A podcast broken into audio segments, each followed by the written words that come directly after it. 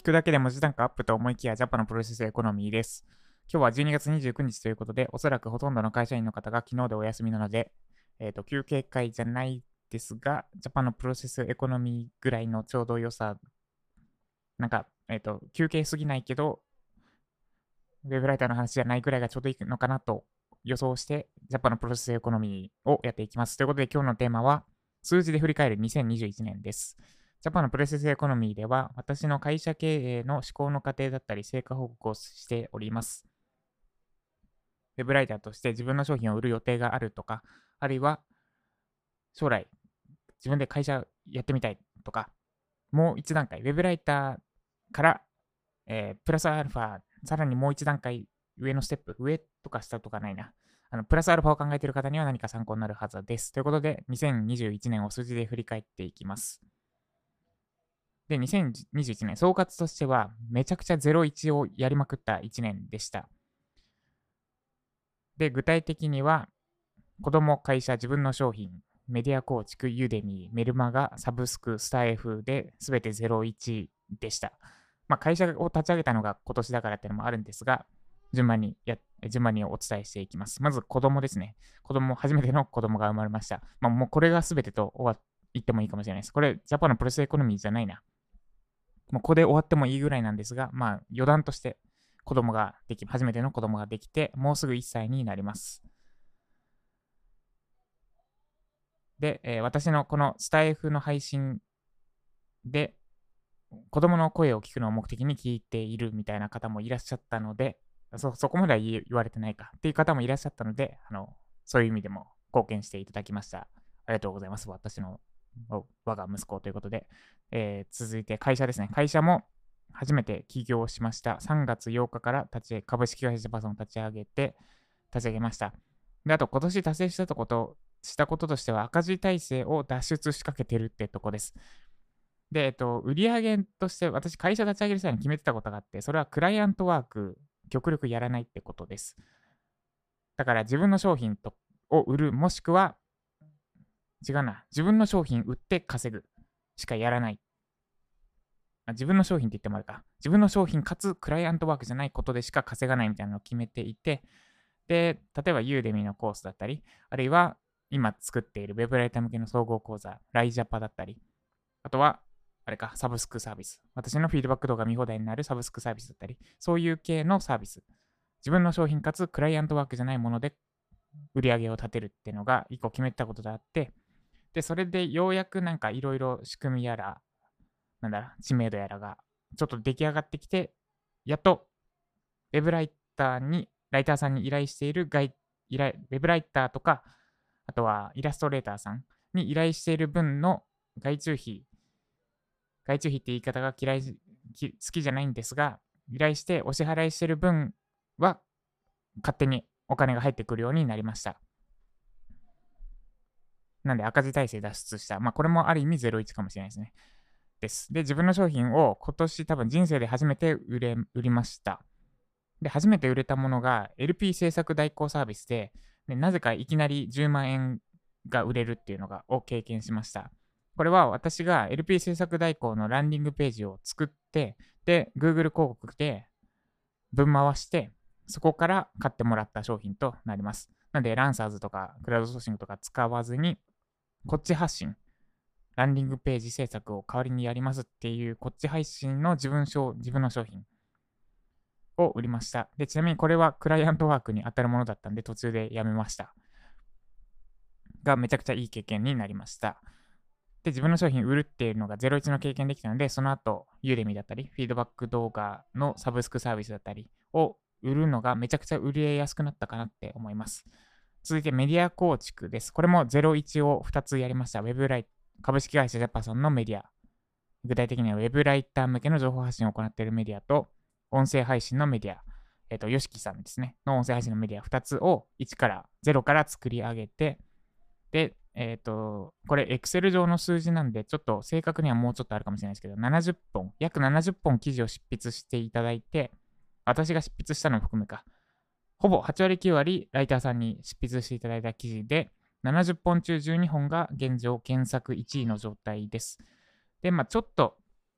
これ高いと低いか、高いと見るか低いと見るかはあれなんですが、来年以降はもう、なんだろう、ほぼ ひゃくパーセント いちい取りに行きます。量より質の転換ですね。だから年間で多分にじゅっぽんも、まあ、月にいっぽんずつだとしてさんじゅっぽん以内か。多分年間さんじゅっぽんも依頼できないと思います。さんじゅっぽん書いて、でさんじゅうぶんのにじゅうはち、にじゅうきゅう、いちいみたいなのを目指します。で続いて Udemy です。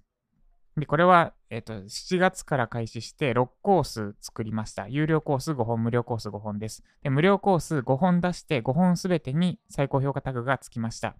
今はさんぼんしかついてないんですが、ふたつ外れちゃったんですが、すべて最高評価タグをつけたことがあります。で、ごほん中いっぽんにベストセラーがつきました。で、受講生がゼロめいの状態から半年間でせんひゃくさんじゅうろくめいまで伸びました。ありがとうございます。で続いてメルマガですね。これをはちがつから運用して、私からじゅうきゅうほんシリーズもの、週にいっぽん毎週日曜日じゅうにじから発信してじゅうきゅうほん送りました。で、登録者はゼロにんからひゃくはちめいまで伸びました。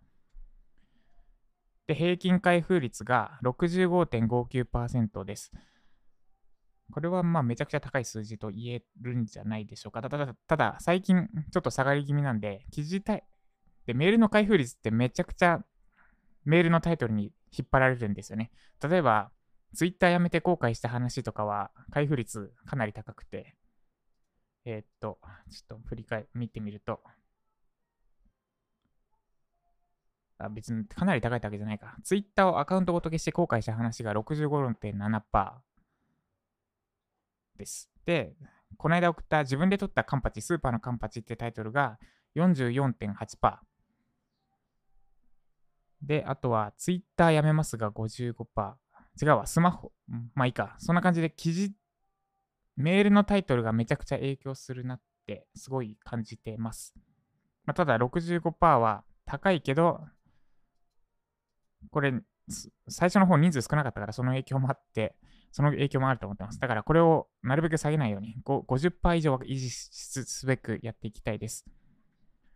で、メール送信数は、えっと、私がにじゅっぽんメールマガ送ってるんですが、何、トータルかける届いた人数でいうと、せんはっぴゃくろくじゅうろっぽんのメールを送りました。メルマガ登録いただいている方、ありがとうございます、いつも。続いて、サブスクです。私のフィードバック動画や式を見放題。で、かつ、今、サービス拡充のため、いろいろやっていて、フィードバック動画見放題で、音声配信も聞き放題。で、あと、メルマガの過去のバックナンバー、バックナンバー見放題に し, しようとしているサブスクサービスが、会員ゼロの状態から始めて、にじゅうはちめいの方に購入いただいています。で、フィードバック動画はについては、えー、っと、ひゃくにじゅっぽんぐらい。しがつから撮り始めて、累計ひゃくにじゅっぽんぐらいたまりました。ちょっと数えてないんでわかんないですが、多分それぐらいです。で、続いてスタイフ。こちらをろくがつから始めて、フォロワーゼロめいの状態からひゃくじゅうよんめいまで行きました。で、あんまり伸ばそうとしてないので、ここはあまり気にしてません。ただひゃくめい超えたのは嬉しいです。ありがとうございます。で、配信はにひゃくよんじゅうにほんです。いちにちいっぽん以上のペースで配信してきました。で、再生数がごせんろっぴゃくななじゅうきゅうかいなので、電卓。ごせんろっぴゃくななじゅうきゅう割る、あ、逆だ。逆ですね。えっと、にひゃくよんじゅうに割るごせんろっぴゃくななじゅうきゅう。あれ？逆？逆じゃないですね。ちょっとよくわからなくなってるな。ごせんろっぴゃくななじゅうきゅう割るっていいのか。にひゃくよんじゅうに。えっと、いっぽんの配信あたりにじゅうさんかい聞いてもらえてる計算になるんですが、そんなに聞いてもらえてるのか。この再生数って多分、ひとりがにかい聞いてもにになるのかな。まあ、結構聞いてもらえてるかなって思います。いっぽんあたりにじゅうさんかい。いつもありがとうございます。今後も最近ウェブライターから浮気してましたが、ウェブライター向けに特化して、どんどん特化し、どんどんどんどんでもないな。元ウェブライター向けに発信を続けていきます。ということで、そんな感じで数字でした。で、反省点としては、えっと、今言った通り、一通りほとんどの Udemy とかメルマガとかサブスクとかスタイフとか、ろくがつから始めたんですよね。なんで、半年間で数字が数字作った感じになります。で、前半何してたのかというと、割と迷走してた気がしています。例えばアプリ、ライティングチェックスっていうウェブライター向けのチェックリスト管理ツールみたいなの作って、作って、で、広めようとしたけど、マーケティングの知識全くなかったから、ほとんどの人が使ってくれなくて、結局今はサービス停止状態なんですが、そんな感じで迷走したり、あとランディングページ制作代行も、ちょっとやりたいことを自己分析が足りなかったかなってとこで反省してます。あのじゅうまんで売れたり、あとはクライアントワークとしてやっていくには、多分自分の分、まあ稼げなくはないかなとは思ってたんですが、やりたいこととちょっと違うかなってとこですね。クライアント、結局クライアントワークだなってのと、ランディングページで果たして私の私の持っているスキル活かせるのか、あとは十分に価値提供できるのかとか、あとはランディングページの数字見て修正して数字見て修正してってところに、まあ、楽しいんだけど熱中できるのかって部分で別に熱中はできないかなって思ったのとかでやめましたってのがあって、まあいろいろ迷走してて、多分ウェブライター向けにやっていこうって決めたのがろくがつかしがつぐらいなので、前半半年間はちょっともったいなかったかなと思うんですが、ランディングページの制作代行の商品を売るっていうランディングページ作って分回したことで、分回して、そして実際に売れるところまでやったところで、エルピー に関してめちゃくちゃ力ついたと思ってるので、まあこれは無駄じゃなかったかなと思ってます。で、あと反省としては、成果出るまでは時間がかかるってことです。さんがつから会社立ち上げて、で、準備期間も含めにがつぐらいからいろいろやってたんですが、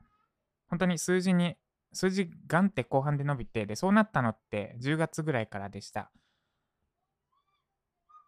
で、この間、まあ、数字としてなかなか現れてこなかったんですが、私が心がけていたことは、かつてエンジニアの会社で新入社員向けに研修講師をやっていて、毎年研修の最後に新入社員たちに伝えていた言葉そのものを私自身、自分に言い聞かせていました。で、新入社員に言ってた言葉を伝え、伝えると、多分目標としている先輩とか、あるいは先輩とか自分自身の目標、理想の姿とかあると思います。ただ、いきなり明日すごい人に、いきなりすごい人になんてなれません。ちょっとずつ成長していくしかないので、慌てず焦らず地に足つけて一歩一歩前に進むことを意識してくださいみたいなことを話してたんですが、それをまさに自分自身に言い聞かせてました。もういきなり成果出たり、いきなりなんだベストセラー講師になったり、すごい人になったり、フォロワーせんにんいったりってできないので、ただ一歩一歩進む、一個一個進め前に進めていくことしかないので、でそこで慌てたり焦ったりする必要はない。本当に数字はちょっとずつ伸びていくしかない。まあ急には伸びるかもしれないけど、とにかく一歩一歩進むしかないってことをとにかく言い聞かせて進んでました。これは引き続きやっていこうと思ってます。で、あと反省としては、稼ぐ気なさすぎ問題がちょっとあったかなと思います。これは今もそうなんですけど、今月とかもう行っちゃうと多分、フリーランスとして、違う、私の収入で言うと、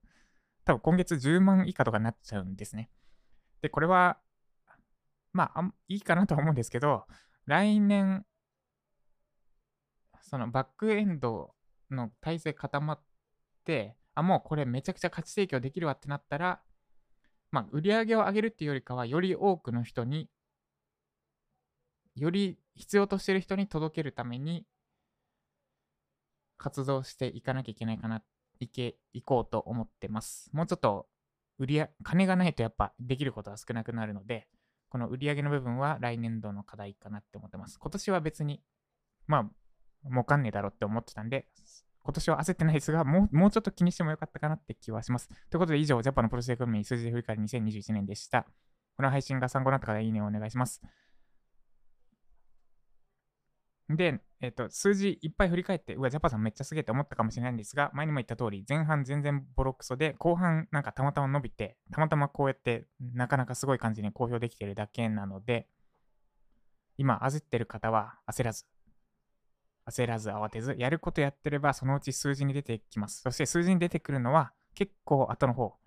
まだかなまだかな、いやそろそろ来るよなって思ったそのさんかげつごとか、それぐらい後から来るものだったりします。なんで今やってることが間違ってないと思うのであれば、焦らず慌てず、一歩一歩確実に作業を進めていきましょう。ということで今日も多分ほとんどの会社員とかが昨日忘年会、まあ、コロナの影響でなかったりもしたかもしれませんが、忘年会で二日酔いで今頃起きて、でずっと頭痛いとかで苦しんでる中ですが、そんなことは関係なく今日も一日一日を大切に一歩一歩前に着実に作業していきましょう。以上、ジャパさんでした。